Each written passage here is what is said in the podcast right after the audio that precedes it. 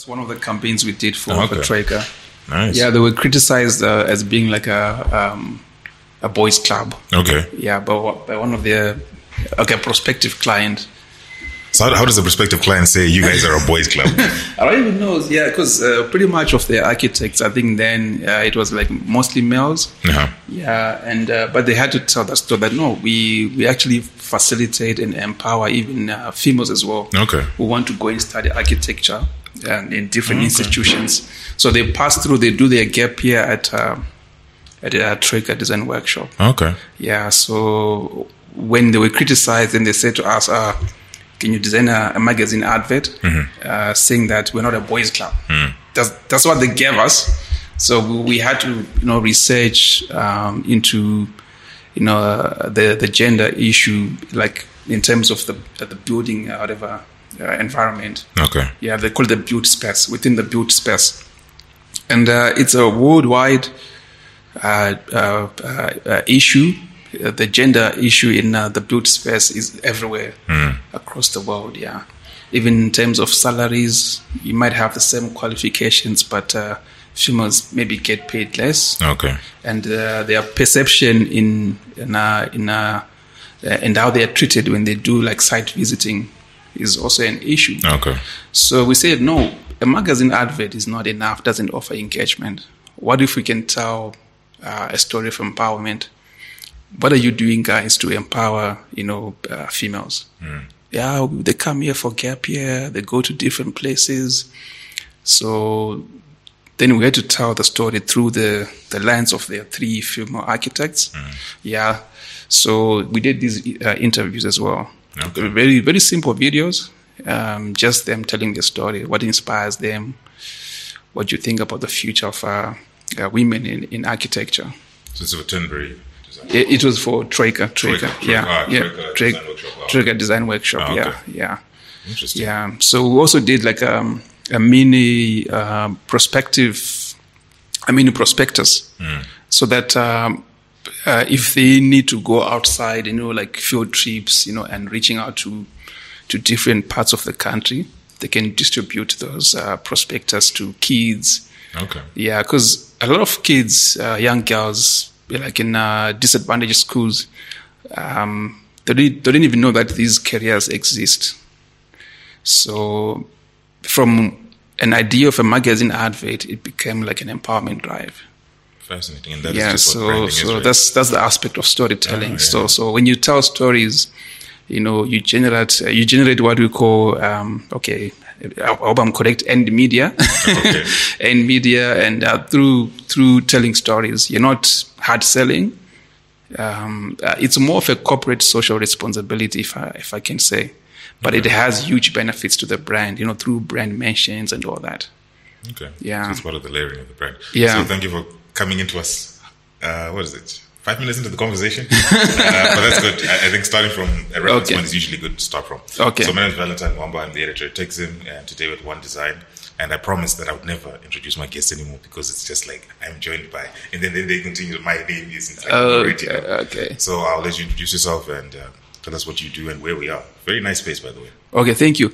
So um, this is Honor Design. Um, we're a design uh, practice based in Mount Pleasant, um, and uh, I'm uh, Sherman Baloy. I'm the creative director at Honor Design. So um, we pretty much do everything uh, that puts uh, the brand in the best uh, uh, place possible Okay. in terms of uh, you know uh, keeping its promise to its uh, you know stakeholders, custodians. So how we position ourselves is that uh, we strive, uh, we we empower brains to keep striving for better in a connected world. And uh, I think brands are connected. We live in a global community. So um, uh, branding in that aspect, I think it's um, it encompasses a lot. It's physical, it's offline, it's sometimes it's uh, sound. So uh, branding lives in um, in many places.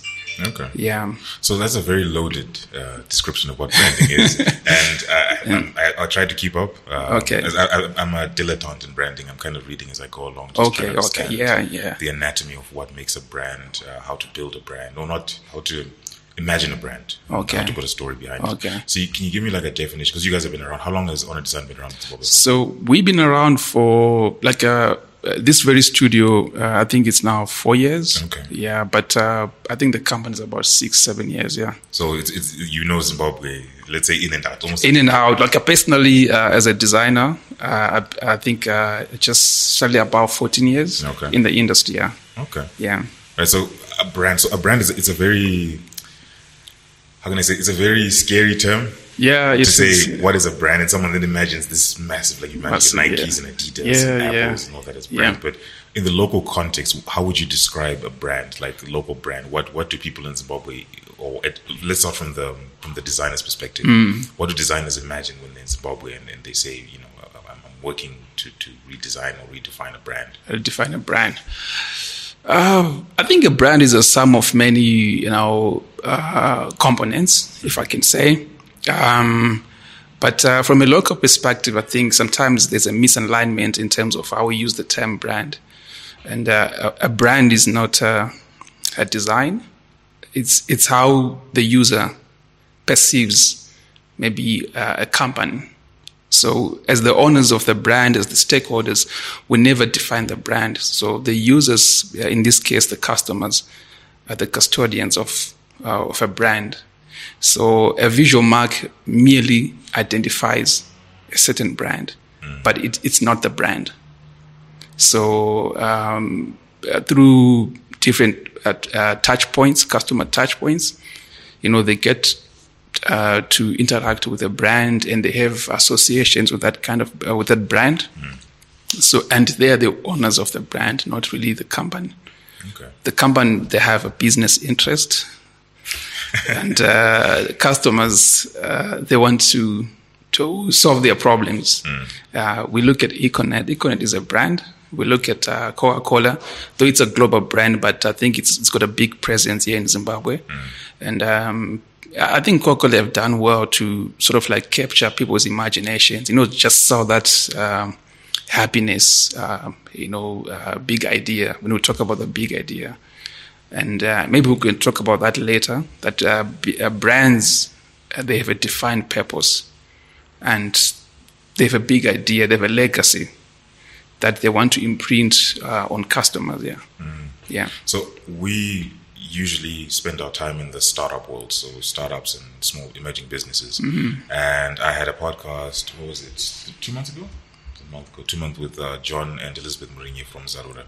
Oh yeah, I know. I know. John is is a brilliant designer. Yeah, yeah, say I'm always saying I, I need to I need to sit down with this guy and just talk to him. Yeah, He's, he's really, really, really good at what he does. And the, the company itself is, is yeah, yeah. Uh, from a startup perspective, a startup, or if I don't get the definition correct, but if I do, it will put it up on the screen. Is a business that, uh, is a is a business or concept that will grow beyond the, the initial founders. That will grow into something more established. So, Yeah, the yeah. Mm. examples would be like you know Twitter, for example, was a startup and then it became an established company.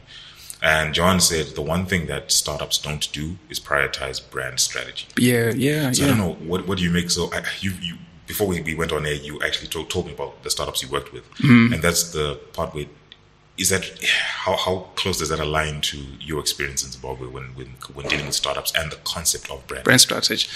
I think I think the concept or the idea of a of the process of brand strategy um, it's it's it's commonplace like um, amongst designers, but uh, selling that idea to to business owners it's a it's difficult, and uh, because brand strategy is, is quite a process.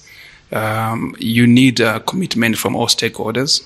Uh, if it's a startup, obviously the owner of the startup and uh, his partners or her partners, they need to commit to a, probably a series of uh, workshops or maybe uh, discussions. Um, but uh, people don't take it seriously locally. Yeah, I've we facilitate uh, uh, brand workshops. We call them uh, brand alignment workshops. Yeah, but it's, it's the same as a strategy. Yeah, and uh, the few ones that we have done, uh, when we look at the design result, it's been fantastic. Yeah, it it carries um, a big idea that you cannot achieve without uh, uh, having a session, a brand strategy session. Okay. So I think it's important, but uh, local startups sometimes because of budgetary constraints and time and commitment, and not really appreciating uh, the the you know the the importance of uh, and, and impact of actually having a brand strategy. So sometimes they they tend to just uh, so okay, no, don't worry, I just need a logo. It's fine.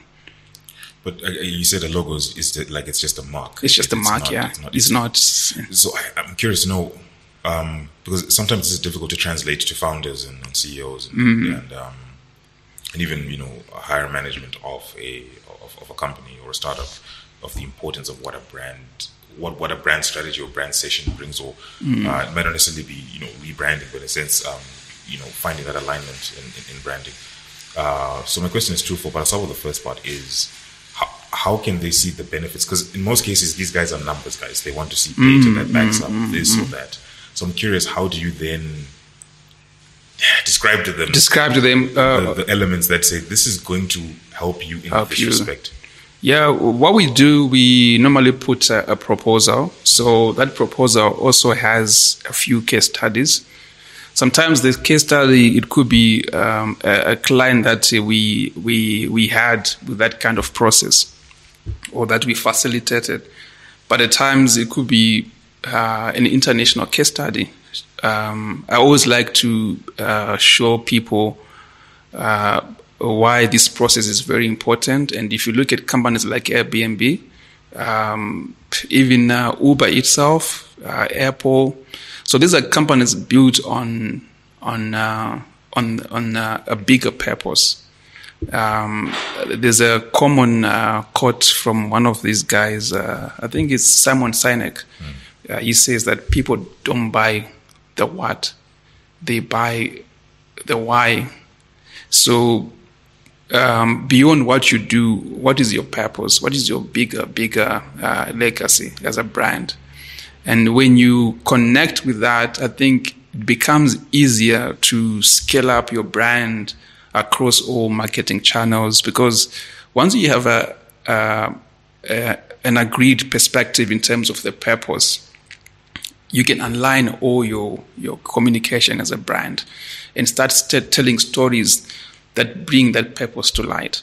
Um, and we will put that kind of stuff in our, in our proposal. And we always say that design is the end result mm. of a strategy. It's like the iceberg model. You know, you see the, the top, mm. but the bigger, bigger supporting structure is hidden from our eyes. Mm. And I think brand strategy is like that. No one can say it, but its impact is holding the company together. Okay. Yeah, that, maybe I can put it that way. Okay, that's actually a nice way to put it. Is that Mm-hmm. it, it's only? I think if I'm, if I'm not mistaken, it's it's only getting what you then see visually is a culmination of the communication, the work, the Mm-hmm. Yeah. conversation that happened behind the scenes Yeah. Mm-hmm. to then come with this story. Mostly, it's. I, I don't know if I get this wrong all the time, but for me, brands are not logos, emblems, or stickers. It's Yeah. stories. It's stories, It's, yeah. Mm. it's I, I reminisce to the Nike ads. Um, the Just do it. It's an action. It's, it's, it's an actual action. It's not you Yeah. know, the, the, the the swoosh. It's the swoosh is now associated as how to identify Nike, but Yeah. it's the feeling that you then get from Yeah. from the story that was communicated. Yeah. So interestingly, I, I wanted to know about. So branding, if I'm not mistaken, has two fronts. Mm-hmm. There's the external stuff, what we see, and the internal stuff. Yeah. So my conversation with John and, and, and Elizabeth, I got a little bit carried away because I was excited and Mm-hmm. Okay. into, um, into the Yeah. internal aspect of, of Yeah. branding. So, what? How do you? How would you define internal branding in terms of a company's? Um, I think structure? I think internal branding is uh, very important. I think uh, it should be the first in my case because um, once you identify the purpose now, it's easier to uh, uh, you know take it through your your employees. Uh, but internal branding for me, it's about the culture. It's also about because you know if you look at uh, Nike, for example, they have a brand manifesto.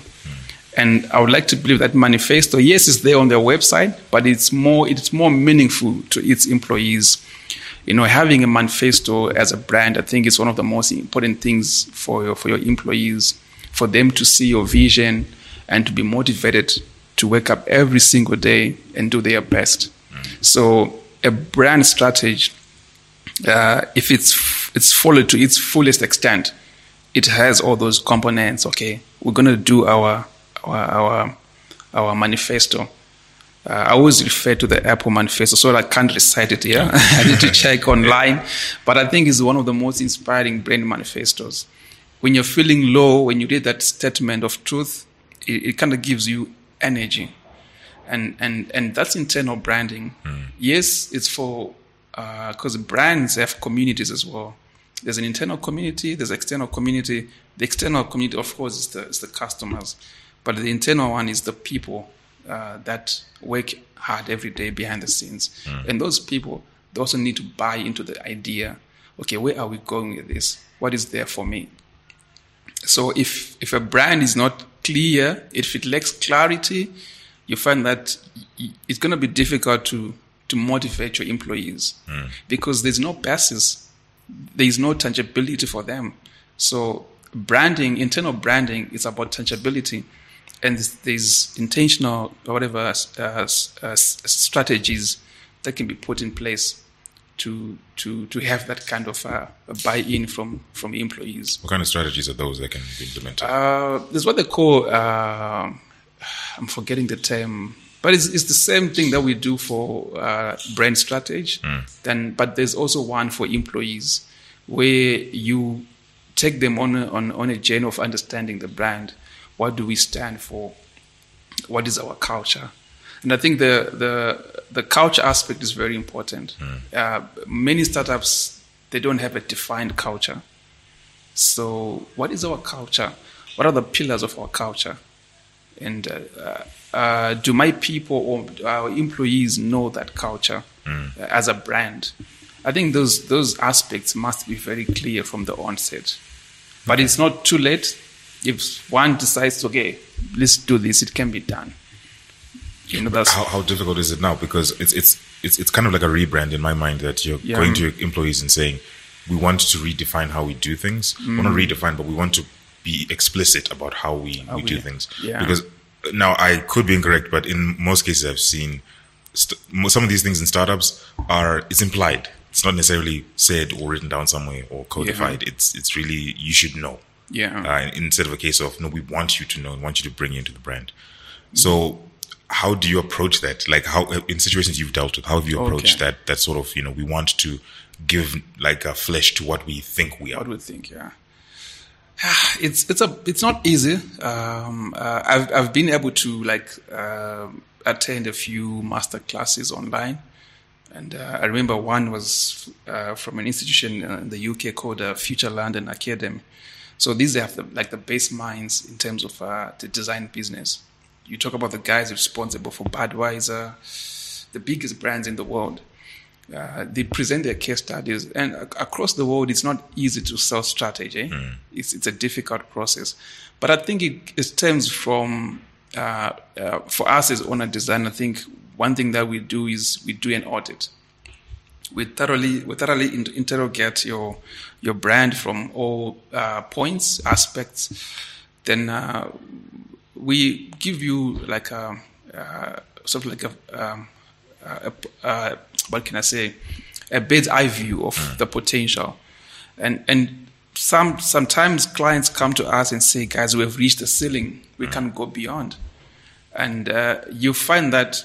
Uh, uh, yes, a brand strategy process aligns uh, maybe the brand in a certain direction, but it, it also gives them ideas of how do we redefine ourselves as a brand and how do we remodel our business? Because right now we have reached this point we can't go beyond. Yeah. Uh, we had a session recently with one of uh, um, the local start a local startup. Um, and uh, part of our session it includes what we call uh, business goals so we look at your business goals short term medium and long term. And then we also look at the efficient side that you need to put in place. So this talk, we talk about systemization as well you know just to get you to automate certain uh, aspects of your business so that you can meet your your business goals So that all of that is embedded into Yeah, it's embedded into like- the strategy itself. Yeah, so that's why we call ourselves, I will call our uh, uh, sessions uh, a brand alignment workshop. Okay. So it has the purpose. We look at your buyer personas. We look at the buyer experience map. Then uh, we also look at the business goals and the efficient efficient side of things because I think that's very important. So when we did this uh, session with a dear client of ours, uh, they they actually they agreed that we need to retool our our our systems are old, our mm. equipment is old. Mm. If we don't retool, we'll be phased out by new competition, and it's happening actually. So so this is the nature of our our, our workshops. They touch on all aspects, but of course the first is the brand strategy aspect. But we always make sure that we touch on the business aspect as well, because that's where the money is. They need to see if you know they're making money and if they're safe in terms of uh, you know uh, their target market, the business as well. Yeah. Yeah, so, so another interesting thing is, um, so when you're talking, I, I just I, I just got the impression that you could be offering the same service as another company. They could be younger than you, and you Mm. Yeah. come into the space, right? And how they beat you is not necessarily because their service is better. It could be the same. You Mm. could be selling exactly the same thing, but the story they're telling about their brand is probably more compelling Compelling, yeah. than than is that correct? Yeah, yeah, yeah. It is. It is. Yeah, because like you, we, we we spoke about storytelling. Yeah. yeah. So um, we al- I forgot to mention that brand messaging as well. So brand messaging now. Uh, what's your uh, your singular um, uh, brand message, and what are the messaging pillars? So that's where the story comes in.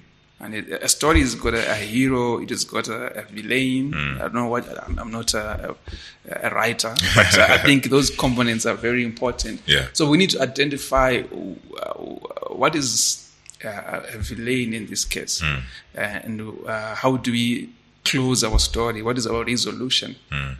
And there's brand storytelling, brand, brand sto- storytelling. Sorry, and I think it's uh, it's important that a brand tell good stories. Yeah, and if I I remember one of the the powerful stories that I remember during the COVID uh, uh, pandemic is the Nike advert.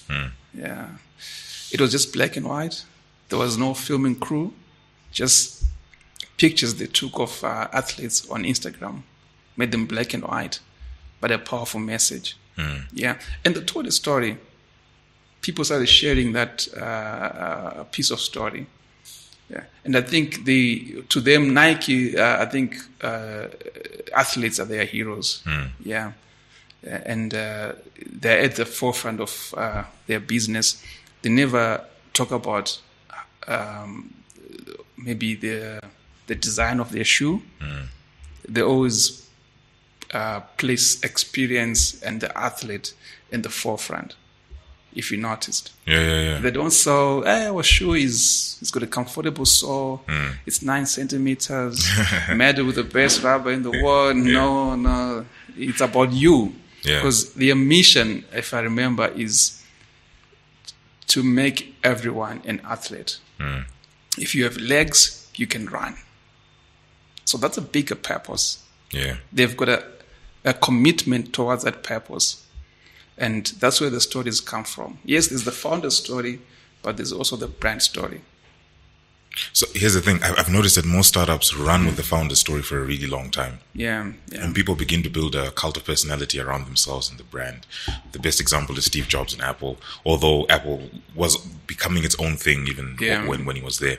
But I, I find with most local startups, we get to the point where, you know, the founder is the story of the company instead of, no, that story, the, the, the, the closeness or the close alignment between the founder and the company has, they've diverged a long time ago. The, the company has taken on a life of its own. Um, is, is, is that, are my assumptions correct about, uh, about what's, what's going on? Yeah, yeah, yeah. And the founder story is very important, but I, I don't know how long it can stretch. Yeah. Uh, um, um, um, maybe it probably puts the brand in a better perspective, Hmm. if I if I may say. But it's very important to have a founder story Yeah. because that's that's what put the human face behind a brand. Hmm. A brand wasn't born on its own. Yeah. There were people behind it, and sometimes customers. Because remember, uh, we we live in a in a global community, yeah, because of internet, and uh, we speak about connectivity. Connectivity is not just like okay, I can talk to you on WhatsApp. Connectivity is sharing experiences. you know, through all these mediums. And because of that, uh, humans uh, are social animals. Uh, okay, human beings are social animals. We thrive in social states, uh, setups, you know, groups, and a brand can create groups in a way. And and for them to identify uh, and say this brand is approachable, uh, you know that founder story is very important because it puts a human face behind the brand. And I don't think we have enough brands. Uh, I mean, founder stories in Zimbabwe. You don't think you, we, it's actually the opposite? It's the opposite. Yeah. Uh, I don't know many of our founders' story except uh, probably Econet. Yeah. I know how Strive started.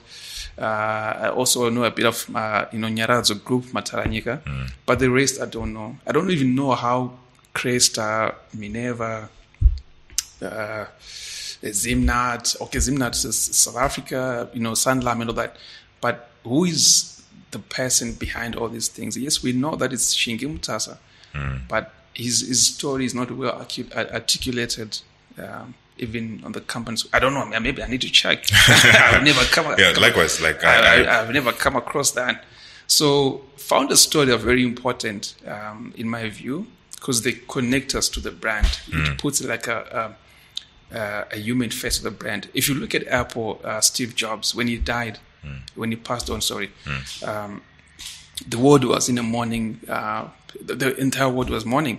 Yeah, it's because of that attachment, and uh, the success of uh, Apple is attributed to Steve Jobs. Yeah, and the brand is now living in its own. I mean, on its own now. Uh, it's beyond uh, Steve Jobs, uh, you know, uh, uh, whatever era. Uh, but we still feel that this is the guy that uh, made made it happen for them.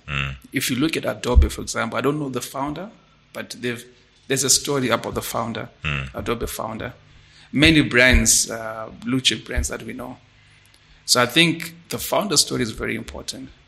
Um, but how long? How long does it last for? Because that, that's my worries now. the- you the- then the- you then get to an Elon Musk The- sort of Elon angle, Musk, where it's like it's his story, and then Story. his story is not properly publicized because Yeah. he wasn't, or from all accounts, not really the Uh, ragtag inventor. He was quite wealthy as a child. His Yeah, father yeah, is, is yeah, rich. yeah. Um, I don't know what happened between him and PayPal, and then he got shares and sold them. So that sort of cult of personality is what I'm afraid of. Is that people then begin to build this around them instead of letting Okay, the brand yeah. then diverge. I don't know. It's it's something I'm personally afraid of. I don't know how, Yeah, how practical yeah. that is now. I think I think it must have its uh, uh, expiry date, but yes, maybe you can freeze it somewhere and have it on the website, but not really talk about it all the time, um, uh, and maybe let the the brand now to to evolve from that and become its own and because a brand is a is a is a, is a human being, Yeah. if I may put it that way.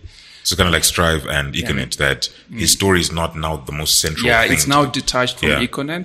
He's but, now uh, the visionary behind. Vision, the, yeah, yeah, Which yeah. is which I but we know that he's the founder, and Yeah. he went through these hardships. Yeah, Um, it was a story. It's a story of resilience Mm. and you know determination. But uh, really, when we uh, interact with Econet, uh, do we put uh, Strive uh, maybe in the picture? Yeah. it's detached from that. Yeah. yeah. But we know that he was he was the man. Yeah. Yeah, and sometimes his struggles inspired people to stand with him. You know, I'm, I'm sure over the years, uh, the data fees have been the most expensive, even airtime, but people have stood with uh, uh, Econet. Well, I guess it's the devil, you know. Like I, I, I like to term it that way. Yeah. um, so one thing about Econet is, uh, and might be a light, slight digression, is that Mm-hmm. um, I've tried to convey that we have to appreciate the work they've done up until this point. Yeah, Um, they've done a lot in terms of, um, you know, technology locally. Technology, yes, Um, yes. And data prices are not always necessarily their fault Mm, because, again, they're working, there are forces that are acting on them as well that Yeah. might be, be uh, at a greater degree than acting on an individual. So with data prices, I'm like, yeah, you know, it, it's it's regrettable, but what else can they do to stay in business? Mm. Yeah. Uh, and as for staying with people, I, I understand why people stay with Econet because I also think Econet as a brand, and I don't know if I'm correct by saying this, is that they've built um, an ecosystem. An ecosystem, around. yeah. So, you know, Econet, uh, Wireless Zimbabwe, the, the Mm-hmm. mobile network operator, and then Cassava Technologies, the sister company, which is now the technology company that has, you know, Steward Bank and EcoCash Mm-hmm. and, or EcoCash Holdings Zimbabwe, was, as it's now called. Um, Mm-hmm. That alignment I think it's hard to break because Yeah, the way they built their their, their company Business, yeah. Mm. and then the brand itself, how it's it's it's like staked a claim on, on everyone. So insurance, EcoSure is there, mobile money, they're there. Mm. Uh, what Mars as well, I guess. Yeah, Mars. I didn't know about Yeah. Mars. It's only recently that. Oh wow, they're on Mars. Yeah. So it's as much as people want to leave the the you know Mm. They have no choice. the. Econet group ecosystem, it's difficult to do that difficult, because what yeah. do you how how are you going to get so many supporting structures around that? Yeah, yeah. I, I think I agree with you that uh, um, it's it's more like the only available option. Yeah, um, and it doesn't have serious competition. I personally feel like um, they haven't faced uh, real competition uh, throughout. I mean, if you look at uh, Net One, uh, Tele, Telecel, they're not there yet. Yeah, but imagine if Vodacom was to step in into Zimbabwe Yeah. and, and, and MTN. That would be a Yeah. different story. Much different. Yeah, different story. So, uh, Econet as a brand, uh, I don't have an affinity towards that brand, but maybe because that's the one uh, company I've used for my whatever telecommunications, EDC data, and all that is the only choice that I know. But am I a fan of the brand? I don't think I am.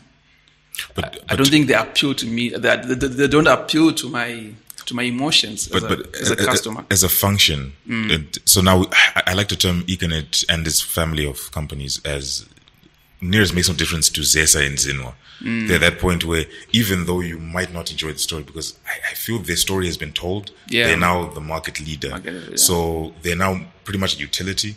So whether we feel good about them or not, we still need them in one respect or another. Yeah, we, yeah, we need them. We need them. Um, but I think it's also a question of uh, I don't I don't know how I can term it. Is it uh, monopoly? yeah, it's, it, it's near as makes no difference. To be honest, I Mm. don't I don't like banding the term monopoly around, but the kind of control they have. I Mm. mean, what sixty percent base stations? They own the majority of the market share Yeah. in, in almost everything, and mobile money Yeah. they're like way ahead. At, Way ahead. One money should have hit one million last year, right? If POTRAZ is still reporting, so it's Yeah, but also we must appreciate one thing about Econet. I think they they try to be at the forefront of innovation, and uh, in in uh, in, uh, in in in terms of also advancing uh, technology in Zimbabwe. Just recently, they launched five G.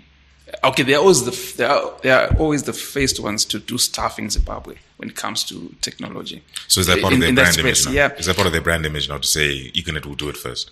Yeah, and I would like to talk about Econet. Why? Because I think uh, when we talk about okay, uh, okay, this whole brand strategy. Um, uh, when I was just uh, doing a bit of research and uh, putting my thoughts together, because when you look at logos in Zimbabwe, uh, they're from a pictorial uh, perspective. They really capture what I call the big idea, and and Econet they rebranded uh, at a at a certain point. You know, first they used to have that globe, spherical, whatever Yeah. globe, and uh, but their promise is has remained intact, connecting the world, connecting Zimbabwe to the world. But now they've abstracted uh, that symbol, that you know that swoosh Yeah. that represents maybe motion or maybe the sense of orbit. Yeah, and and they've uh, sort of like okay, our our initial logo maybe it was rushed. Yeah. It it didn't represent our purpose. So let's simplify it further. Yeah, yeah, people have different comments or reservations about that logo, but I personally feel like it's in the right direction in terms of simplifying and uh, capturing the big idea. When you look at big brands across the world, Airbnb, Apple, Windows, they don't talk about what they do. It's about the big idea. And when you get the big idea, when you do the whole process of branding, which is brand strategy and design happens to be the end result. Yeah. I think because they were now in the market, uh, I'm speaking in terms of Econet, then at, at a certain point, they said, okay, uh, in terms of our impact, I think this logo, it's more like clip art because anyone can use that globe. yeah. Yeah. yeah. So, so that's also the challenge uh, I see in uh, logos in Zimbabwe. Uh, they're more like adverts, if I may put that way. So, So what would you term that big idea now? Like, because to translate this to someone, Okay. I'm, I'm very aesthetically inclined. So I can imagine, you know, but to someone who's not aesthetically inclined, someone who doesn't understand um, what how to embody something in a phrase or in a, in, a, in a logo, how would you term that big idea? Let's say you're pitching this to like a CEO, CEO, who's not, you know, very Okay. comfortable things like this.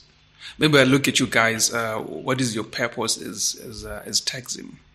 It takes it. Yeah, Well, we're here to inform, educate, and sometimes annoy people. yeah. So from that from that uh, purpose, we now break it down and find maybe a theme that we can now represent in an abstract way. Hmm. So that theme is the big idea. It's the encompassing idea of the whole brand. Hmm. So why are you doing this in the first place? Money is not a purpose. It's, it's not a purpose. Okay. Purpose is impact and maybe legacy. So from that legacy, there's the big idea now. So if I, get you right, it's hmm. um, so we it, so we call it. What problem are you trying to solve? Is that the same thing or it's completely different? I think it's, it's different because um, I can come up with a solution that solves maybe waste uh, management, Okay. but maybe my my purpose is to make the world cleaner. Oh, okay. Okay. Yeah. So making the world cleaner for me represents the big idea. Is the overall uh, uniting, uh, whatever you know, um, uh, when you bring everything together. Yeah. The one thing that you'd like to leave this uh, legacy that you'd like to leave. Maybe as Techzim, you would want to make every Zimbabwean uh, educated in terms of uh, technology. That's a bigger, bigger purpose. Yeah, and if you're going to rebrand, you will say that we want our logo to capture that essence. And when you look at uh, brands in the world, they're abstracted. So abstraction is a very important aspect of uh, a logo design, and it's, it's not the case in Zimbabwe. So what is abstraction exactly? abstraction is it's uh if i define abstraction i think it's uh it's uh it's it's ideas that you repre- that uh, i don't know how, how can I, how can i define it?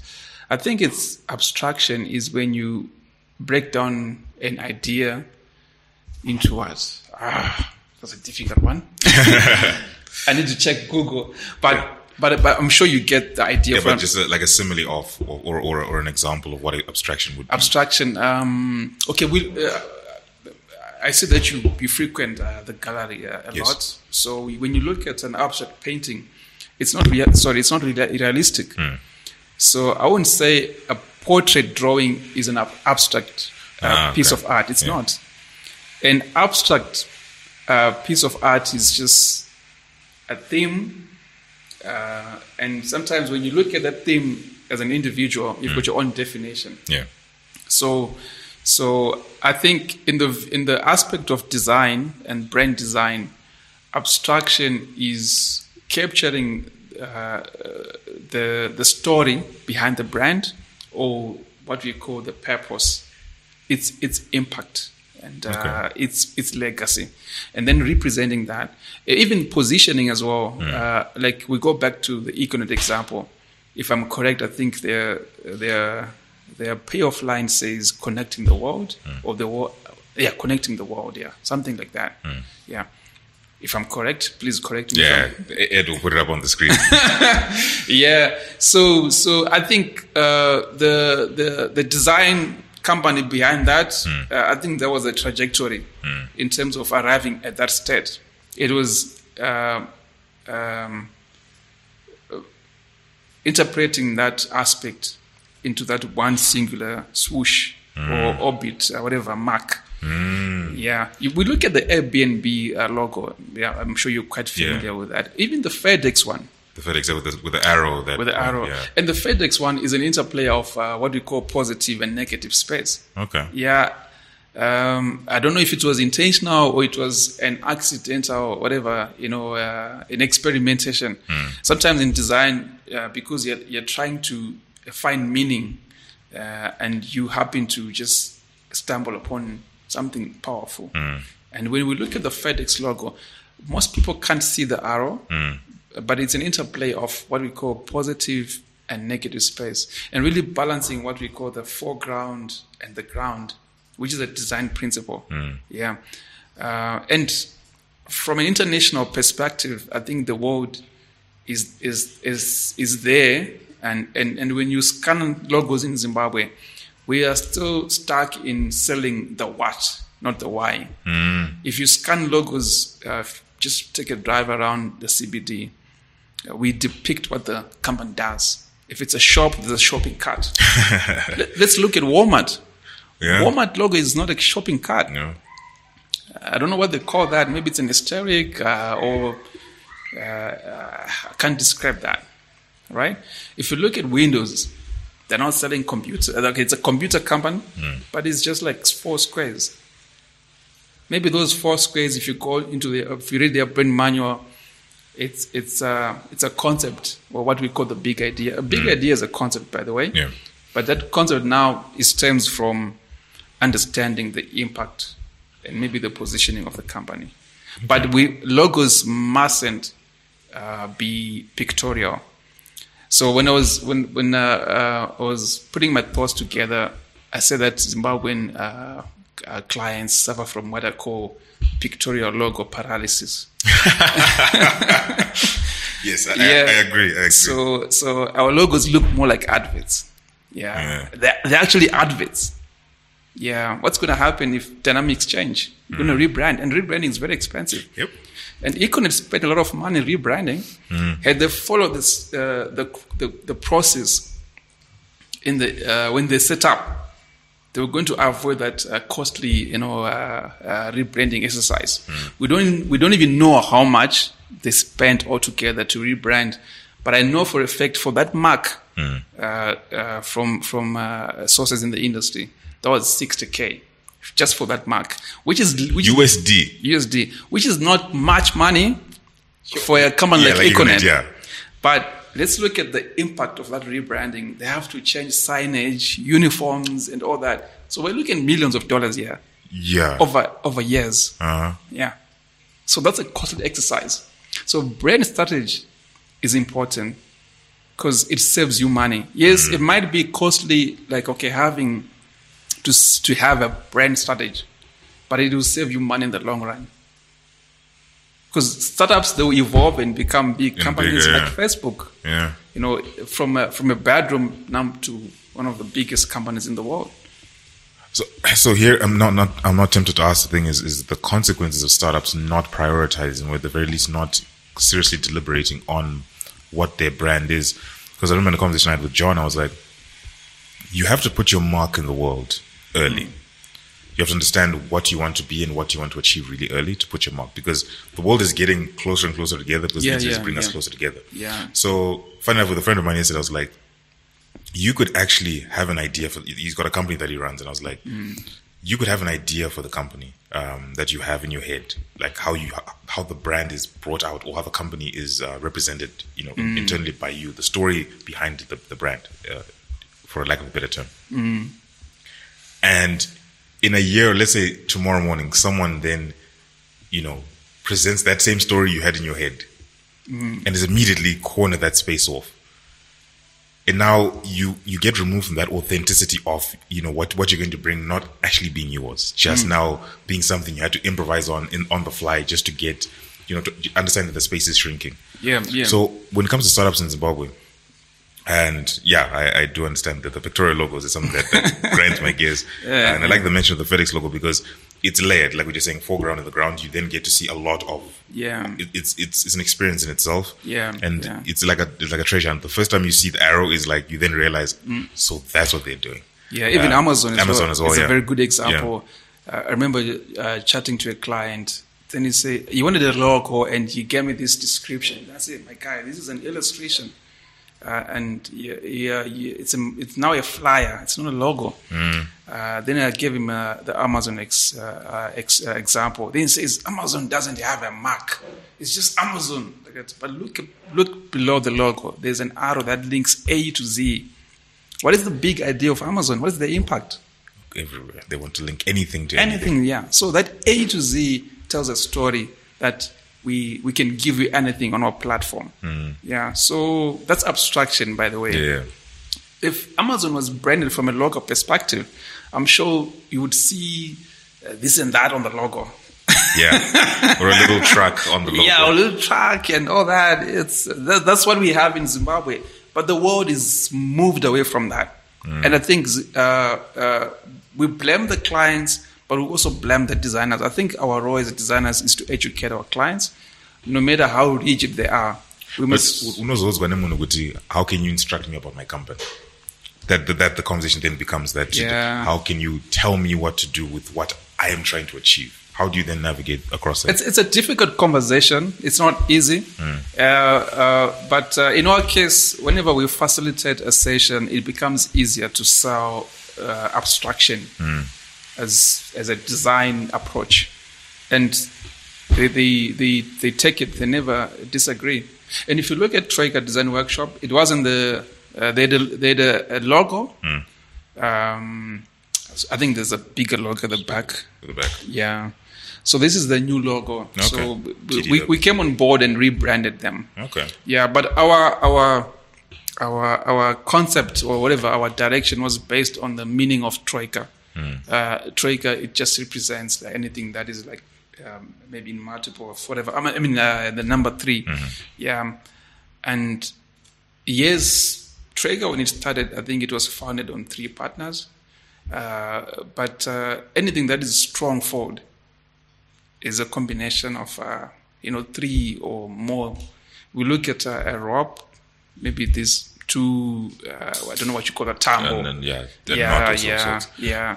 So I'm I'm curious about the Troika design. I see the TDW and I see three lines at the top Yeah, coming down. What What's the abstraction in, in, in that? So, so the idea was to represent, uh, you know, the founding partners, and and we thought that the simplest way we can do it, and and also because the logos they have to be uh, aesthetically pleasing as well. We talk about aesthetics, uh, which I think even some logos in Zimbabwe they suffer from that aesthetics uh, aspect.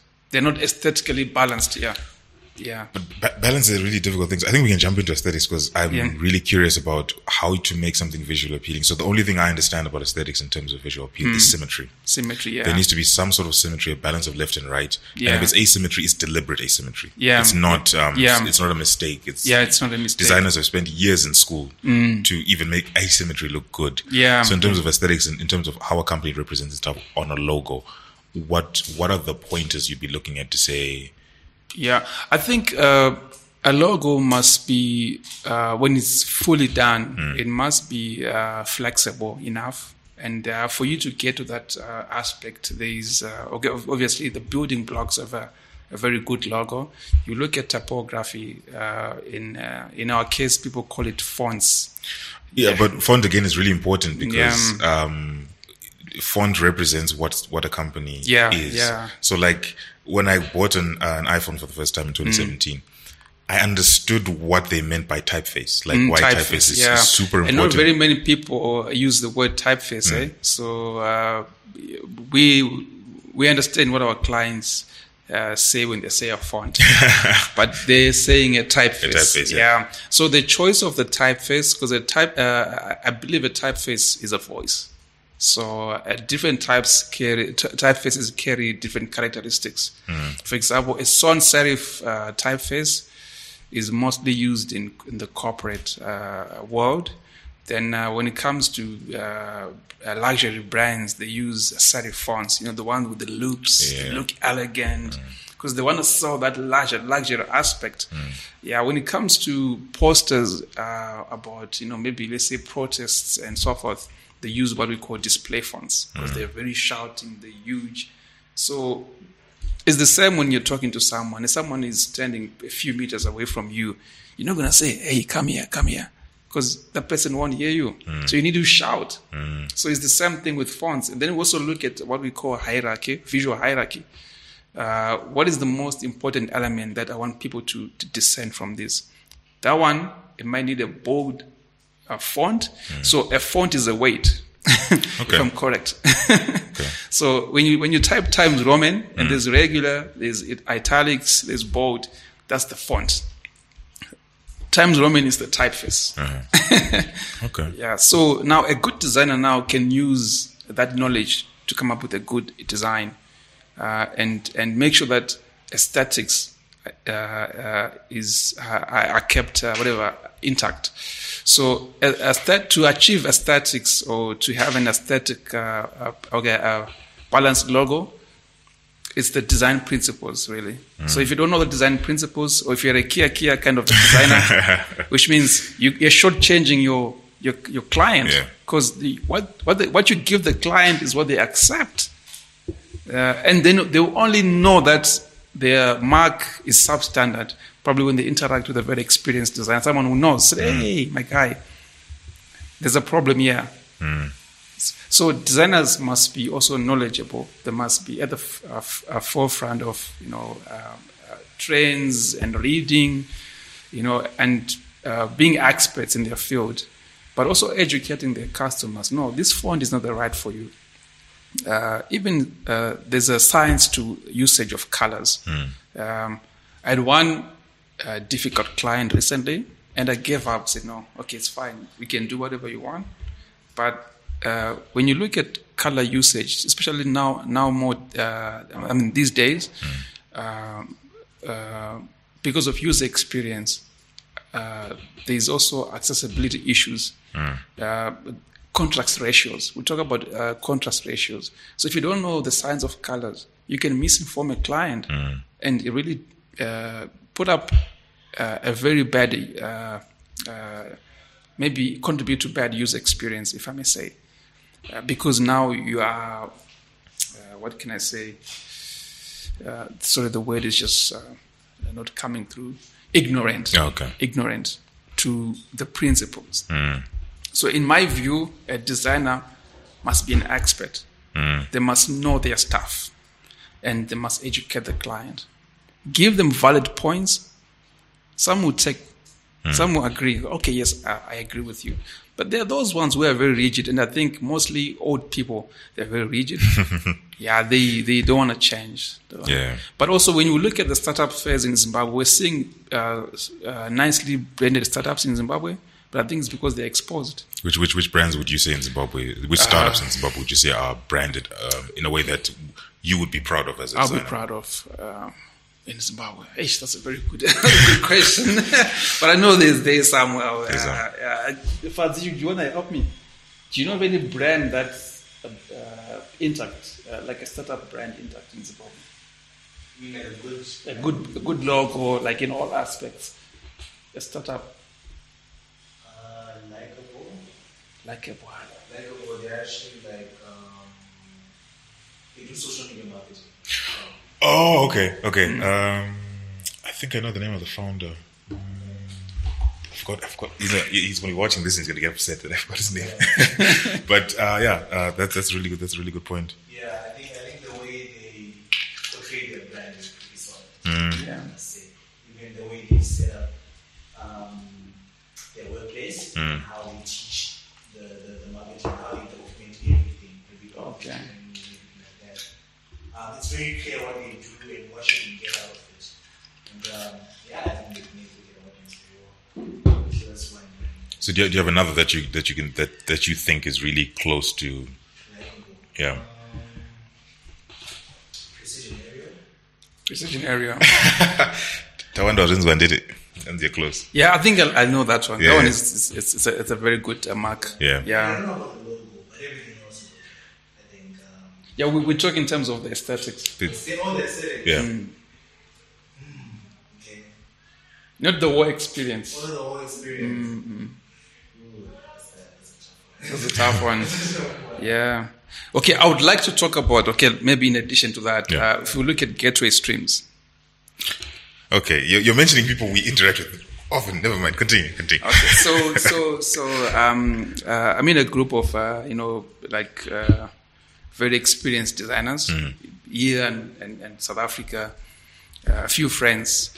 So, uh, I told them, guys, I'm, I'm, I'm, I'm having, I'm having a, a podcast with Techzim and uh, we'll be talking about branding. So I, I downloaded the Gateway Stream logo and the Airground logo. Then juxtapose that with uh, Spotify, Apple Music, and Tidal.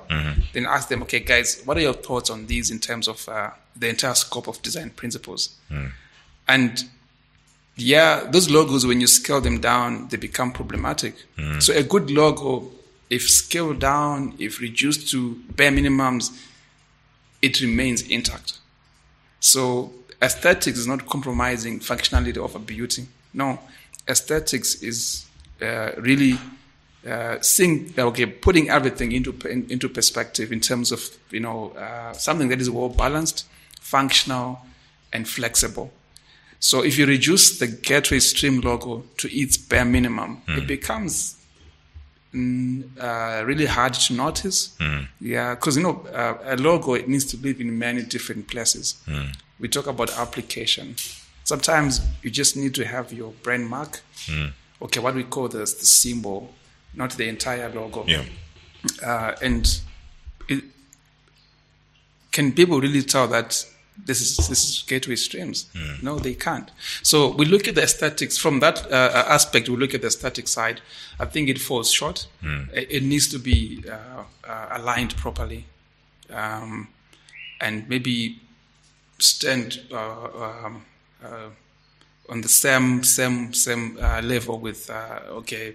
Uh, uh, Spotify, Tidal, and so forth. So, by what you mean by taking to its core elements, is that the deconstruction of a logo? That if you're going to Yes, the deconstruct- deconstruct. Sometimes it's like reducing the size. The size. Oh, just- just simply- simply-. I want, I want to brand. Uh, okay, the branding space in terms of production is not really big, Hmm. so now I'm forced to compromise. But a good logo is never compromised. When scaled down, when scaled up, Hmm. it remains intact, and that's the very nature of uh, logos. The best logos that we have across the world, they're scalable to any size, and they don't lose their their their their war sense, if I may put it that way. Yeah.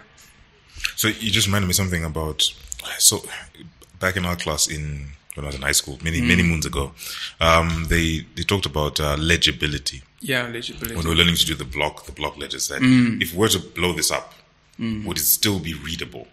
Uh, so I guess that's what you're saying with brands that. Yeah, yeah. regardless of where you put the brand, like the Spotify logo, whether you put on a cup or on a Yeah. watch or whatever, you still know what it is. What it you is. won't have to guess as to yeah, what you're yeah, dealing with. Yeah. So when you find that uh, if you reduce the, the size of your logo and you're having legibility issues, Hmm. Then you need to go back to the drawing board and, and fix that. So maybe those are pointers that no, I think we need to do things the right way. Okay. Yeah, and sometimes this habit of say, okay, um, I can get a logo for five bucks. I think that's where the issue comes in. But that's it. now with, with branding is the price is usually a deterrent because Yeah. people see and they I, they don't. Okay, I'm gonna speak from a person who loves art and who Mm. loves this kind of stuff. Is I can sort of I won't be accurate, but I can conceptualize the work that has gone into making this Mm. what it is. Right, I can, I can try to imagine how they went through the design and Yeah. the consultations and, and the, the, the workflow process of it and everything. I can kind of have an idea or a sense of it. Mm. But since you are in the business itself, can you just to create a logo, what, what kind of steps would you need to go? How much time does it take? Um, Okay. Just to, let's say the in, inter, uh, initial, initial interview has been done Yeah. And you have a sense of what the client wants and what Mm. you want, want to, what you want to convey. What kind of work goes into it and how is that justified? I think uh, our, our process, uh, we really design before we share what we call a stylescape. So a stylescape is uh, a curated mood board. Um, so it gives um, a sense to the a design direction. Then we, we show the client this is what we're gonna do. Maybe we give them three options of uh, that mood board. It's okay. Let's have components of one, two, three. Make them into one, and then okay, you guys can proceed. Because I think it's important to get a buy-in from the client before you even start designing. Yeah, obviously before that you do your research. I think in terms of time frame, I think uh, in my case, uh, probably maximum. Uh, okay, a month is is uh, is, uh, is is the best time frame. Okay. But because of experience, you can make it in a week or two weeks. But I, w- I would like to state that uh, sometimes design is not confined to sitting on a desk and, and, and designing on a computer, you know, sketching and all that. Uh, when you leave the workplace, when you leave the, your, your, your workstation, you you you continue to refine the idea in your, in your mind. Sometimes visualizing uh, the idea, uh, removing components and simplifying it. And when you come back to your workstation, you've been working all this time. Like probably you're in a combi, but you're still working. I mean, that's our job as designers. We never leave our work at work. It goes with us if you're a, if you're a, a, a good designer. yeah, that, that's that's how that's my experience. So, but in terms of time frame, I always say to my clients yeah, in the proposal, it's going to take like um, uh, two weeks minimum, or maybe to a month and a half. Yeah, and even if I come across, if I happen to get the best design, I don't want to show you. I leave it completely. Because tomorrow when I come back, I'll see a different angle. Then I start adjusting again. So when you come to me and say, I want the logo in two days, I'm sorry, I can't give you. It's not possible. So a month a month is the time frame. So cost justification is what people I feel don't quite understand about. So Yeah. I, I I I try to think that I understand the, Mm. the stuff that is behind the cost justification because I've been part of the art process in, in, in my younger years and it's not as simple as um, Yeah. As you make it out to be. There's a lot of things you need to understand and mm-hmm. know prior. And this is was doing amateurish stuff. I think Yeah. he can even attest since he designs logos on the side for fun. Mm-hmm. It's not fun, right? Like Yeah, yeah, it's a lot of work. It's a lot of work, yeah. It's, it's, it is. Especially like just trying to conceptualize stuff for a client where mm-hmm. they're like, we want it to look like this, but then you also want to understand the business as well and see Yeah. what they do and how the logo can relate to what they do. Yeah. So yeah. It's a, it's a process. Uh, uh, in the sometimes the first attempt is not the best. Yeah, it's it's uh, it's not doesn't look good. You need to come back and uh, and and I think uh, for us at Owner Design, um, we have broken down our design process for everyone to see, like internally, because we always we we say no, we should be able to um, uh, you know get business from any part of the world, and for that to happen, uh, when we design, we design for ourselves. We try to design for the Oscars. Mm. So in that aspect, yes, a client wants their logo, but it has to be in the best light possible from our perspective. Mm. Yeah. So I think that's the part of okay how we refine our logos. If this was a big company somewhere else, mm. will it be seen in the best light? We don't want to shortchange our clients. Sometimes our clients come to us and they say, We don't have that kind of money. But we say, Okay, we, are building a relationship. Uh, this good piece of work will translate into more business for us. So give us time and we'll do our best shot. It's not about money, but it's, a, it's about building uh, uh, relationships and uh, sharing our best work. Because we get work from uh, sharing our, our what we have done. Yeah, because if someone sees a logo and they're Yeah. like, "Who designed that? Owner designed designed that, it," yeah, then you know yeah, it's yeah. So our design process is is is well articulated. So there's our objectives. It's it's always for us. Yes, not compromising uh, the, the the client aspirations, their business, and the meaning. But when we say it's for us, it has to be aesthetically balanced and following all the processes of design, uh, design principles. Then we have also uh, like links where we, we get inspiration from. Uh, so that we manage time because it's a business. You don't want something that to linger for a long time. When a client is paying less money, it's a loss. yeah, it is. So we autom- we've automated that process. Okay. You quickly go to all these links. Uh, okay, okay, okay. You gather your ideas. You curate your mood board. Then you put in a presentation. and Then send to the client. Please check check this. Are you happy with the direction? Yeah, yeah, yeah. Okay, go, go ahead. Then we will do our work. So it's, essentially, it's it's trying to create something from nothing. Yeah, yeah. Sometimes it's like that. Sometimes uh, I'll I'll give you an example. But we we haven't finished this uh, job, so it's a client of ours because there's many aspects of uh, logo design. There's what we call monograms. For example, if I look at Techzim, um, uh, if I was to use uh, monogram uh, as a as an approach, I would play around with the letter T and Z and see what I can come uh, with, uh, what, what I can derive from that.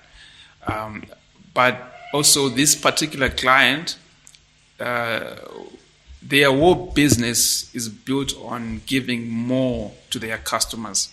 So we said, okay, how do you tie in their monogram plus the meaning? And uh, they happen to use the letter T and M together. So we used the, the plus sign and we used the M sign representing more. And it was a beautiful mark. Uh, I'm sure very soon we'll be able to show that. Yeah, and when we, we showed them the whole process, how we got there, they were quite thrilled. They said, hey, this, this is beautiful. Yeah, and it's a beautiful mark. It looks good on anything. It can be scaled down. So that's our process.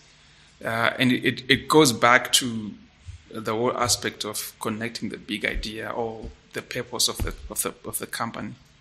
Okay. Yeah. So that's abstraction. Yeah. Yeah. It, it doesn't sh- sell what they do, but it captures their impact, which is like giving their clients more options to reach people because it's a, it's a, it's an advertising company.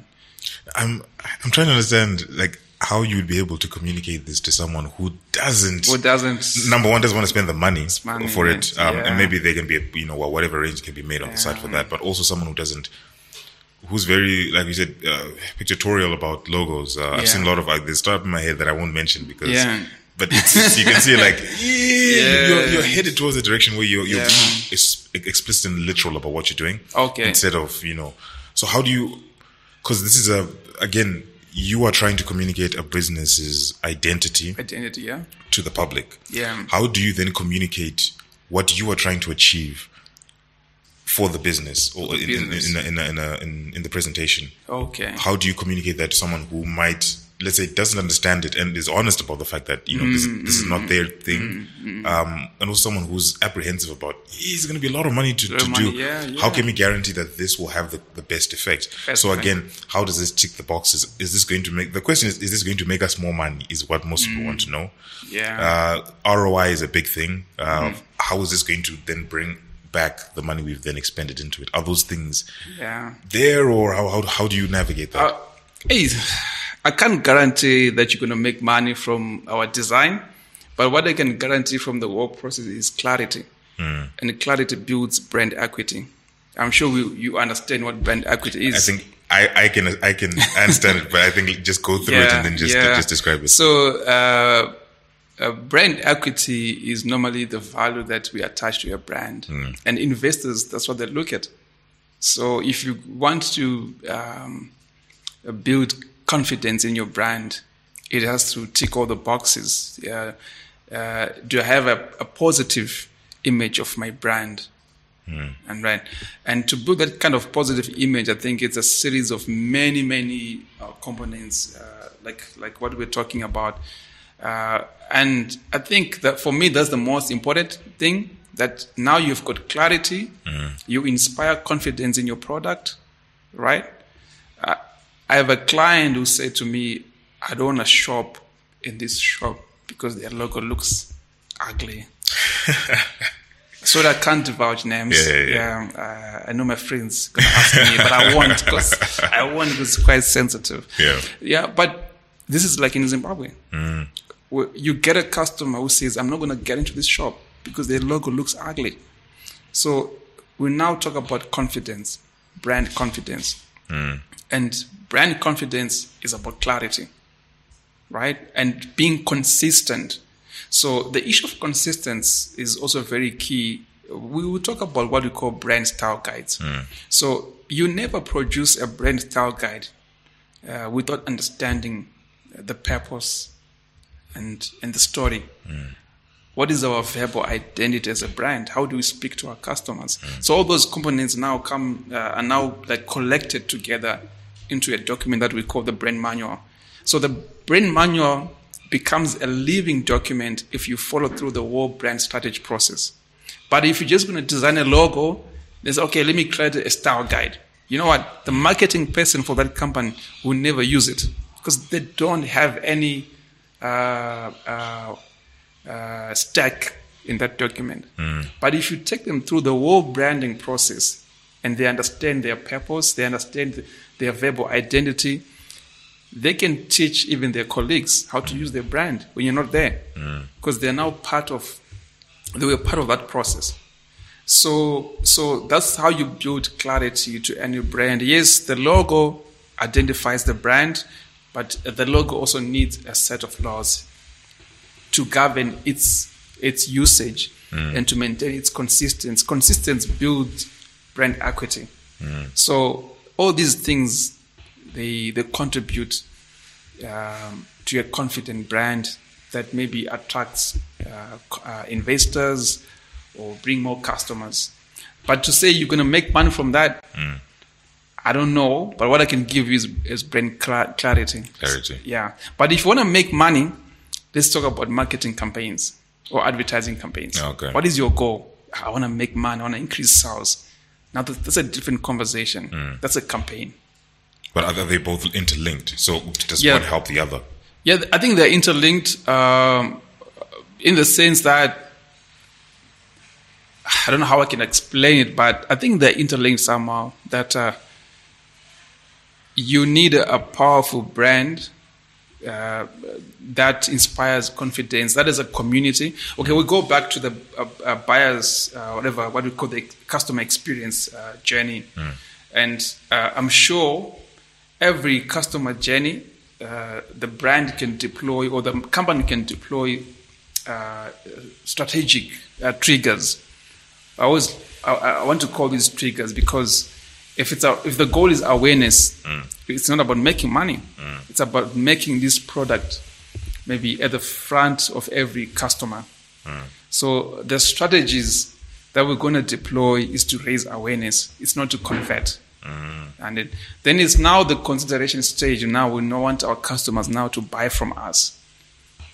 Maybe we use an influencer because she's she's that influencer maybe has power, has an influence, probably million followers. When they see her drinking this water, their her followers or his followers will think maybe that's cool. Let me take that. That's a strategy to encourage people to buy. But here's the thing. I'm, I'm curious to know. Someone ZLG, no disrespect. Um, not. Not, not disrespect, but nothing stands out. Yeah, yeah, the- at no- the bottom nothing- for, for me. nothing stands Uh, out. So what's Voss Voss water in the US? Very expensive bottled water. I think. Uh, I think Vivian. Vivian, yeah. Vivian is Yeah. quite expensive. You know, it looks premium. Like if you're Yeah. going to get an influencer to get on, It's, it it's an accessory. Yeah. It's an accessory. When you can accessorize a brand, I mean, I mean, anyone wants their customers to accessorize their brand. But the, the brand, the brand itself fits the, the class of people that become influencers and, yeah, and, and sell yeah. it. And it, it, so I, I don't know if this is correct in saying, but I think from where the world is going now with social media and things like that, or where the world is, because I think going is now, it's, it's, it's in the Mm. Past. We're already there. Um, if you're going to be, if you, if you have an idea of the people you want to deal, deal with the marketing Yeah. Mm. campaigns as influencers or people you're going to hire to, to represent your brand, it has to match who those people are. Yeah, yeah, And if it's on the high end, Yeah. Mm. again, you have to go look at logo design and you know just how you how emblematic your messaging is, how you positioned yourself. Mm. Yeah. Before someone can put in this, so imagine Kim Kardashian. Again, no disrespect LG. I'm like, just imagine, let's say Kim Kardashian is, is the. I, I don't think she would take that. You see, it, it Yeah, doesn't. It doesn't, suit. It doesn't so w- even in marketing campaigns, when you're influencers, I feel, I don't know, you can correct me if I'm, Yeah, if yeah, I'm yeah. wrong. Sometimes influencers feel like your brand doesn't mesh with their brand. Mm. So it's the association that they're like, ah, you know what, you guys are good people, but it doesn't, we don't, we don't speak the same brand res- language. resonate. Yeah. yeah. Yeah, I agree with you, and uh, you know, um, part of the branding process is understanding your constituency. You need to know your people. Am I a premium? Am I a premium brand, or am I a, a brand for the masses? If you're a brand for the masses, then go for the people that uh, are in touch with the masses. If you're a premium premium brand like uh, Gucci, Louis Vuitton, um, you're not like Pep, you're not like Power Sales, or you're not like. Yeah. So the the experience is different. Uh, the storytelling is different, and the buyer experience uh, map is different. You find that uh, a lot of premium brands they invest in in uh, in uh, the richest experiences. They build this loyalty. There's, they've got a lot of um, sorry, they've got a lot of loyalty uh, strategies that they have. Whereas a mass a, a mass uh, uh, driven brand, they're very pushy. They don't care about you know experience. In my case, I think I think that's that's that's how I see things. But part of this is knowing your your constituents and how you know your constituents. Okay, where where where do our people spend most of their time? What language do they speak? What is their mode of transport? You look at the world demographics and the psychographics as well. So that should tell you what sort of uh, visual uh, tone and verbal tone of your brand. So it inspires, it will actually ins- uh, direct your marketing campaigns.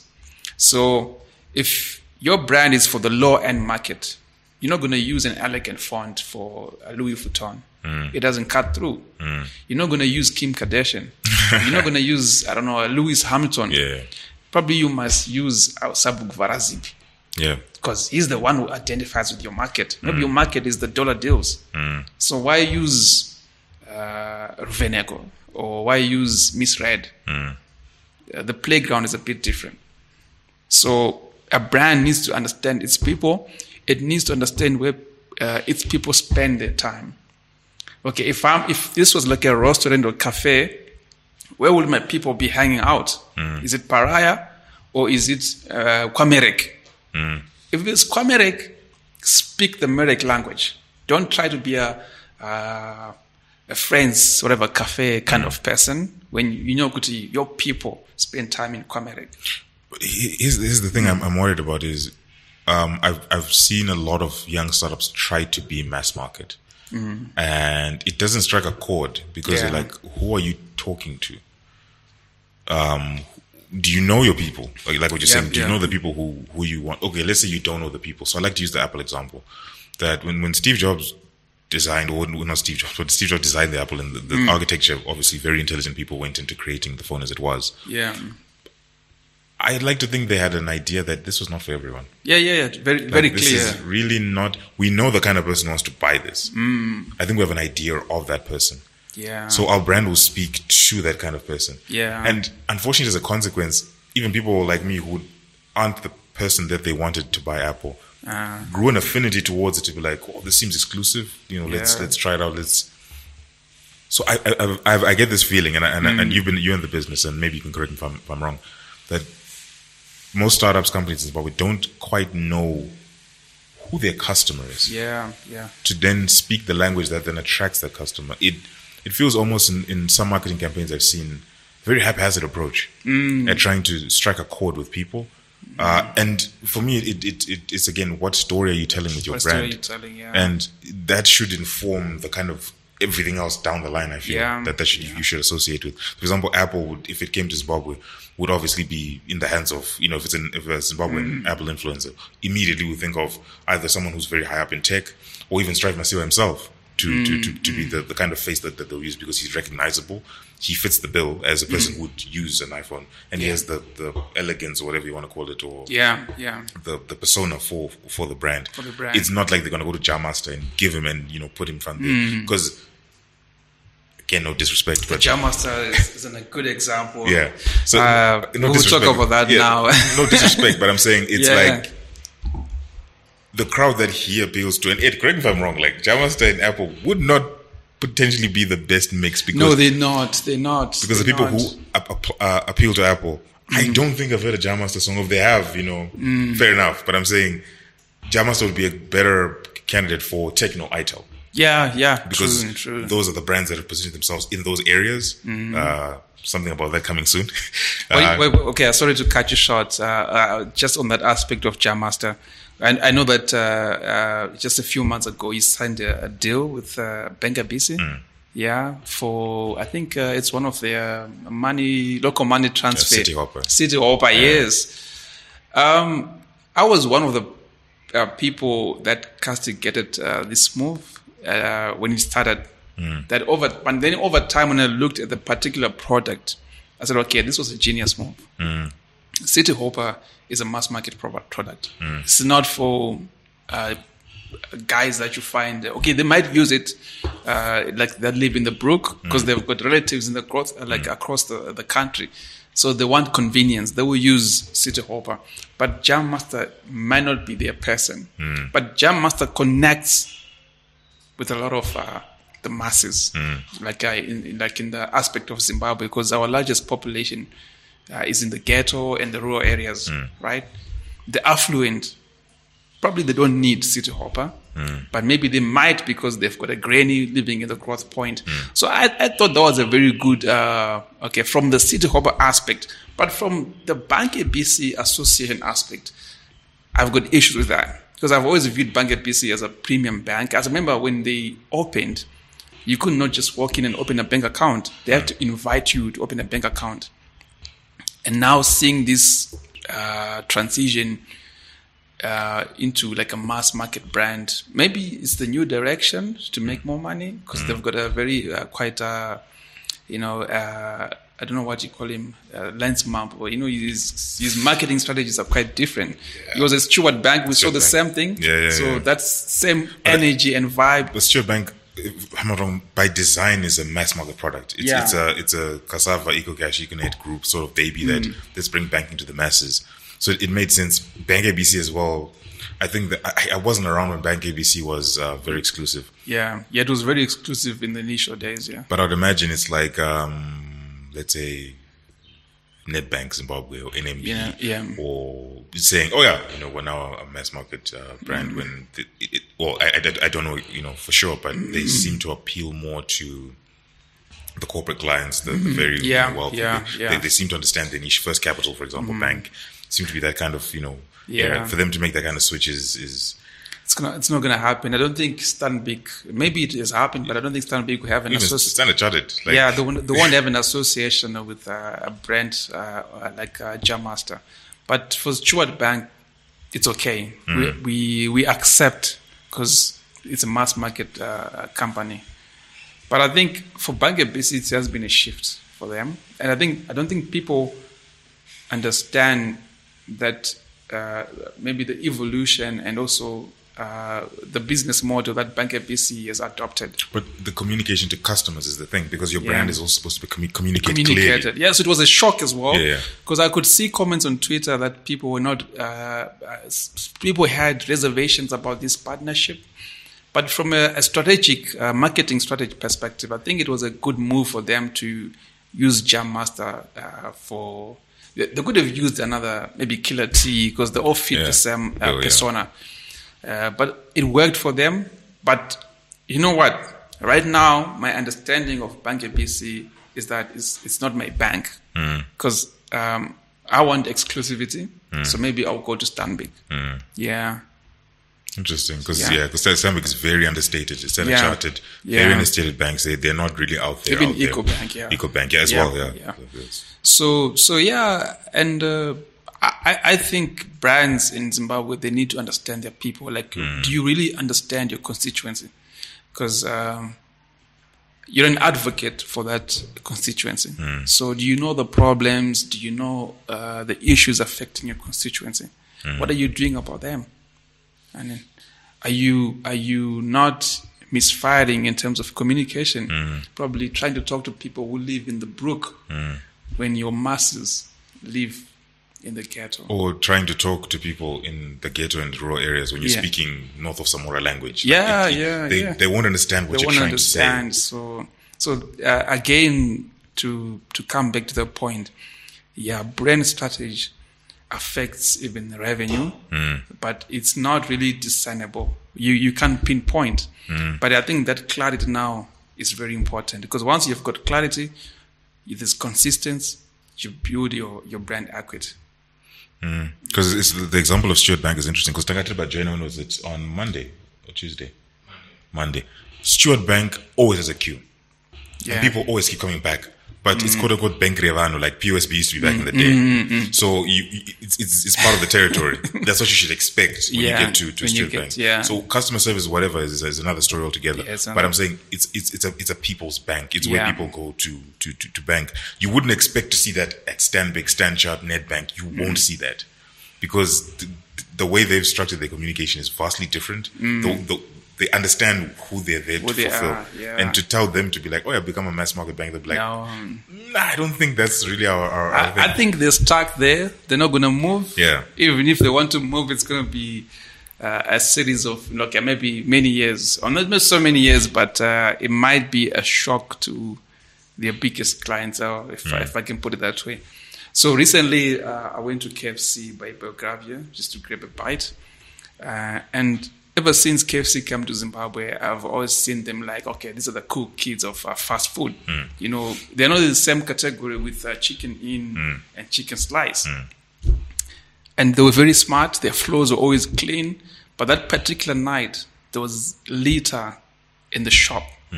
And then I said to one of the the uh, the whatever the attendants there or um, the assistants, your shop is quite dirty. Hmm. It's, you know, look at look at the was, "Ah, okay, how can we clean when there are all people standing? Like she was very defensive. Hmm. But I said no, but but you must keep your image intact. Hmm. If there are people, I'm sure she can ask for people to move and say, okay, can I just clean this part? But that defensiveness for me was quite shocking for a brand like KFC. And to me, I said to myself, okay, it seems like these guys no longer care about customers in Zimbabwe. Their mm. customer care has really gone down. Mm. To see a customer defending China, mm. China Moon shop, that was quite shocking. yeah, And I've always as- associated KFC as a premium brand in the f- in the fast food sector in the, Zimbabwe the Zimbabwean context, yeah, context. Yeah. Yeah. we don't have many options. Yeah, but yeah. they sit there. But uh, that particular night, I said to myself, okay, okay, ah, yes, now it's real. Hmm. Yeah, But on the contrary, I think uh, Westgate KFC, they've they tried really hard. Tried, yeah, yeah, yeah, they yeah. tried. I think it's it's just how that place is structured, and I think where it's positioned because I have this whole thing about Westgate being one of the best designed mall uh, shopping Mm. Yeah. malls in Zim, and I think it's it's a there's a lot more breathing space than, for example, Belgravia, Mm. because Pairi, Sam Nujoma second, it's that that entire area is especially Friday nights. Friday nights. it's complete not a chaos. Yeah, so I can understand why, but then again, it's a brand image. So Yeah. regardless of what the circumstances are like, your brand manual should tell you the steps that you need to go Yeah. through to be able to achieve, you know, this level Yeah. of, of, of and we come back. We come back to the culture, like Hmm. internal branding. So if your customers understand your brand manifesto, Hmm. if they make it part of their lives, um, they're willing to defend the brand at, at uh, whatever cost. Uh, assuming that lady was very defensive about keeping that uh, Chinyangaribo, I'm sure she was. If she had the culture of KFC and uh, understand their legacy, she was just gonna say, "Ah, sorry, say it's quite a busy day, but okay, let me ask someone to clean." A customer just needs reaffirmation. I mean, like I don't know what you can call that. Affirmation, like, Affirmation, yeah. yeah. Okay. Yes, we acknowledge acknowledge the problem and say, "I'm gonna clean it," and then then becoming defensive. You know, we live in the social, uh, I mean, uh, media, whatever age. Uh, okay, it's it's now quite apparent, uh, and companies have got what we call uh, publicity, whatever uh, departments, uh, if I'm correct. But you find that they no longer have control because one tiny uh, mistake a brand makes the power now has the um, the power is now with the customers. I'll just go on Twitter and complain, Yeah. and then a whole series of complaints against that brand, Yeah. and the damage is very costly. Yeah. So employee they need to understand the responsibility that they have. That your your how you communicate about the brand and how you defend the brand have a huge impact on the cost of the brand and the I mean the uh, the cost of the um, whatever the image of the brand. So it's very important that internal branding uh, uh, people follow all the steps and employees really understand their responsibility and where they stand with regards to the brand. Because they, they no longer have control to be honest. Because ndangobuye kana mndaraga ah guys team takes nga wanonyeba wanonyeba and you know what? There's some hundred customers or, or readers that they'll say ah but team rinonyeba vamwe vacho vanenge vatori nemavhili 11 baba. Utanga kuvhurira ma-receipts. Yeah, yeah. And this, this happens on, on Twitter a lot. Like people, you then know how, how deep the rabbit hole goes when a Mm. Complaint comes. Yeah. And then you see things that have happened two, three years prior. And it affects what you're talking about, brand equity. Mm. Yeah. Your, your brand is now compromised. You, you- you, can't, yeah. you can't then, you know, present yourself in an image that you'd want. And every stride you'd gained in one, in forward direction is now a million steps back and, you know, Mm. Yeah, posting yeah. apologies and, Apologies, and- uh, man. Uh, I mean, it's the world we live in, but I think brands must do better. yeah, definitely. I think in Zimbabwe, um, customer experience is very bad. Yeah, customer bad. user user experience is something I've, I've really helped on, Yeah. especially in terms of apps, uh, app design and Mm. just apps in general. Yeah, we're still way behind. We're there, still way there are few apps I can say I'm confident in Yeah. in that this was well thought out. Yeah. Um, but everything else, I was like, yeah, it's a copy and paste. yeah, It's a copy and paste. I think it's not a custom solution. Because to, to design really good apps, uh, you have to really uh, understand user experience. And user experience is not a one night thing. You know, it's easy to pull out a, a user interface design. You can pretty much design like a the whole uh, entire scope of an application in two days. You know, buttons, this and that. But the user experience is not. Because user experience is really advocating uh, the needs of the users and meeting uh, the goals of the stakeholders, the business, okay, the stock, who are the owners of the business. So a user experience designer, in my case, f- spends more time with the with the users then comes back and meets the stakeholders and guys, this is what people want. Okay. Yes, you want this feature, but they're not using that feature. So it's a result driven, uh, whatever strategic uh, process whereby um, you bring people to test the product before it's even in the development stage. Yeah, so that's that's aspect of user experience. I don't think people are doing that in Zimbabwe. People are trying. I, I, Yeah, I know, I know a yeah. company that's trying, Yeah. but in, in terms of making it make sense to everyone, it's like uh, I was talking to a friend Mm. uh, a couple of weeks ago, and she's basically asking me like, "What would you do if you wanted to design an app?" And I'll be like, oh, um, "What is the app for?" It's like, "Well, in this case, features don't matter." Mm. And my response was, "Well, where are we going to put the buttons?" Mm. Because I know a lot of left-handed friends who have, who have problems with apps because everything is Yeah, right-hand orientated. exactly. It's like, how do we then make this sit centrally off Mm. everything? How do we make this inobtrusive, as inobtrusive as possible? Mm. Okay, in terms of that, how do we scale it to different size of phones? So in this modern context, there are people with the big, I, you know, iPhone Maxes and people yeah, with, yeah, yeah. with, with smaller devices. How do we then make that make sense for them, for, for the scaling perspective? How is it going to change when we then warp it? So regardless of what you're trying to make people use, what's the usability like? So she, she Mm, yeah, said, usability is quite important. stand start with a blank. Mm. It's a blank of, of, of the app. And then see, regardless of what you're trying to do, can you reach buttons? It's something you can operate one handedly. Something that can get to the point that it's muscle memory. Mm. That when you open an app, you know immediately know where the buttons are and where, the, where everything is. And Is, is that what they call the mental mods? I have no idea what it's called. Like for me, it's, just it's just how I conceptualize Yeah, things. So it's just yeah, like, yeah, yeah. can I? The the best example of this is the FBC Bank app. Mm, I've never used that. I'm not an It's, it's not the best, Yeah. but in terms of banks that I've used that I can now operate it subconsciously, or it's now muscle memory to operate it. Mm, Uh, they, the, the way they arrange the buttons, they understood that airtime is one of the most sought after things when it comes Mm. to bank apps, and it's right there. It's not well labeled. Like it took me, I think, a week to understand that that's what it was. But when I found it, it's really close in either hand. I'm really, I don't know whether it's a copy and paste or whatever they Mm. Yeah. did, but it's a lot better. Even multiple accounts Multiple accounts, yeah. you they're there on the dashboard very clear. NMB's Connect app, very beautiful, but a little bit too much for me. Just Okay. just my opinion. I also found like there's a Psy app to be quite lacking in terms of uh, Don't get design. me started. Not get me started. Yeah, they need to redo this Psy app. No, please, they, they need to if they listen, reconceptualize, reconceptualize, reconceptualize. Yeah, because yeah, and and again, uh, what you were saying about uh, I don't know what you could say, muscle what? muscle memory, like muscle memory. Yeah. So those are user patterns. Yeah, uh, a user experience designer understands the psychology um, of uh, users, right? How the users uh, uh, interact with an application, how they use it. So over time, they now understand the habit, like what you're saying. And I think when I when I did my UX, um, yeah, the term we're using was user patterns. Yeah, I'm not sh- quite sure about mental modes, what it mean, but I'll need to check. Yeah. So so like the F, F, F, uh, FBC Bank application you you you, you mentioned, hmm.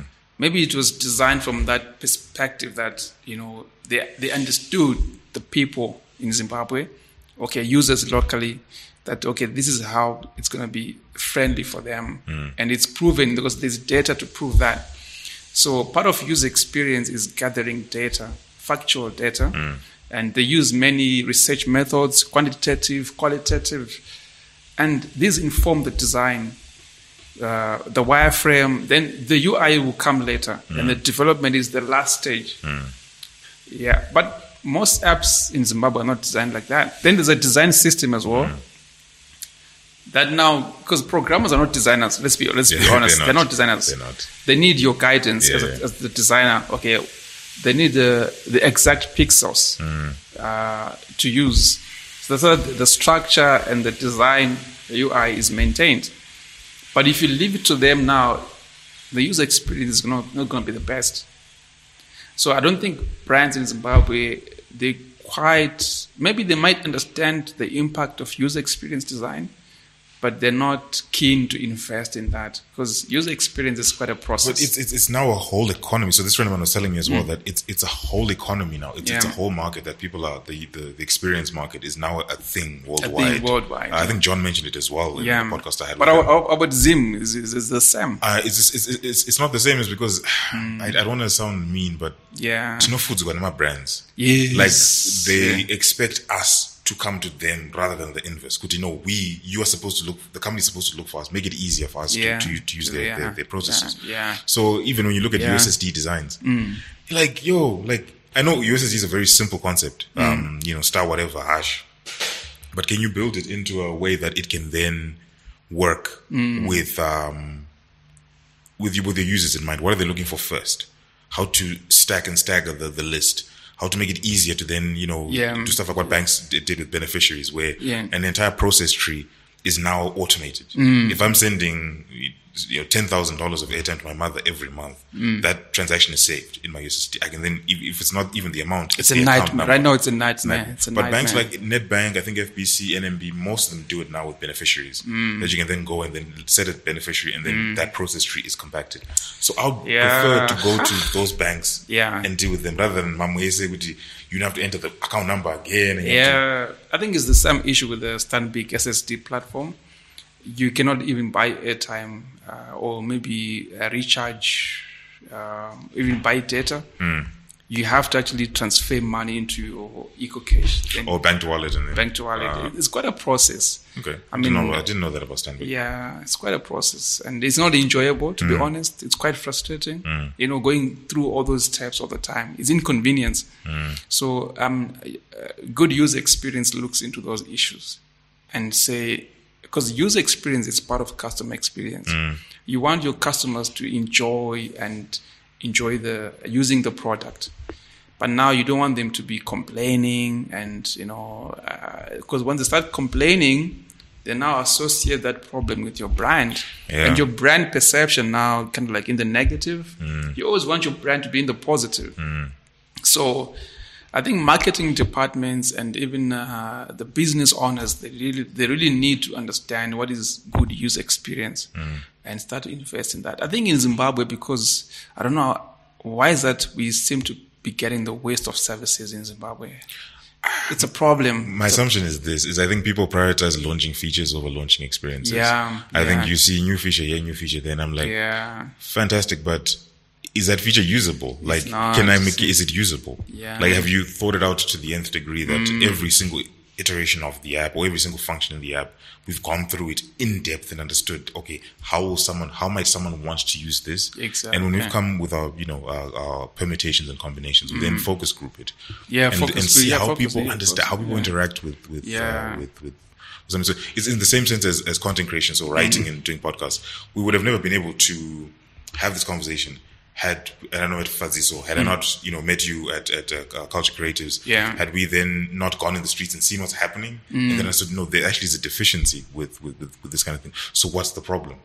Yeah. So again, it's part of. So I'm not saying we've refined our content model to Yeah, any degree. I'm just saying we do- is that process of learning of Learning, Yeah, yeah, who are we? What are we trying to do? What are What, we are we trying to trying to achieve? do, And I think that's something that that uh, Yeah. companies should ask themselves. Yeah, and also there's the aspect of uh, design thinking. Uh, it's shaping institutions, uh, businesses across the world. I'm not sure about uh, in the local context that uh, do business apply the process of design thinking because design thinking is built from a user, from a customer or user perspective, and then you need to have empathy. Like uh, you mentioned that you had to go around and you see the deficiencies and then you said, okay, this is wrong. Uh, okay, let's talk about this, right? So uh, part of design thinking is having empathy, and and I don't think uh, maybe I stand corrected that uh, local businesses really uh, understand what their customers are going through. So there's no empathy involved. I think it's more like a uh, sort of like okay, uh, they'll they'll figure it out. They'll use it. They have no option, right? It's okay. Uh, no, uh, we don't have to. It's okay. Uh, small budget. It's okay. They'll they'll figure it out. Okay, leave them leave them like that. But in other countries, they invest a lot of time in understanding, you know, their customers and really giving the best of uh, user experience. I think that's what because we live in a connected world Yeah, and these apps, uh, these brand touch points, because an application is basically a brand touch point.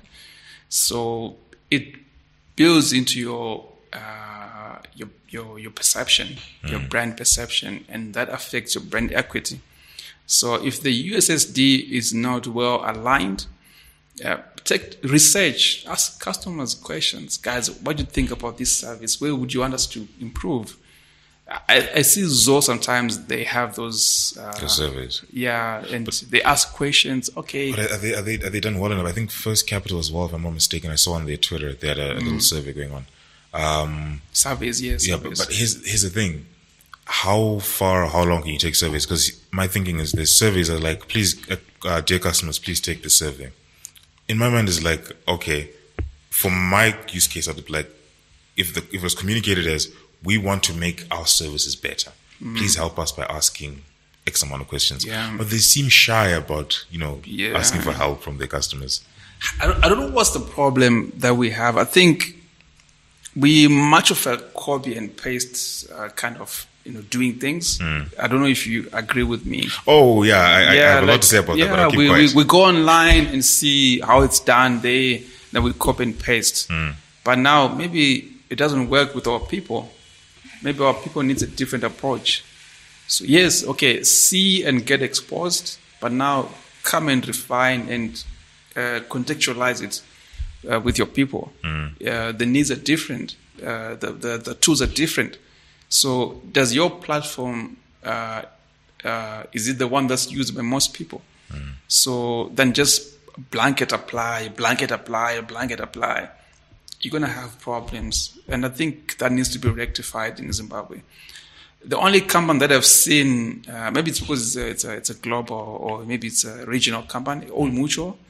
They've got a, one of the best design systems. If you go on their website, you could see their design system and they seem to have like a consistent online image in, in terms of their website.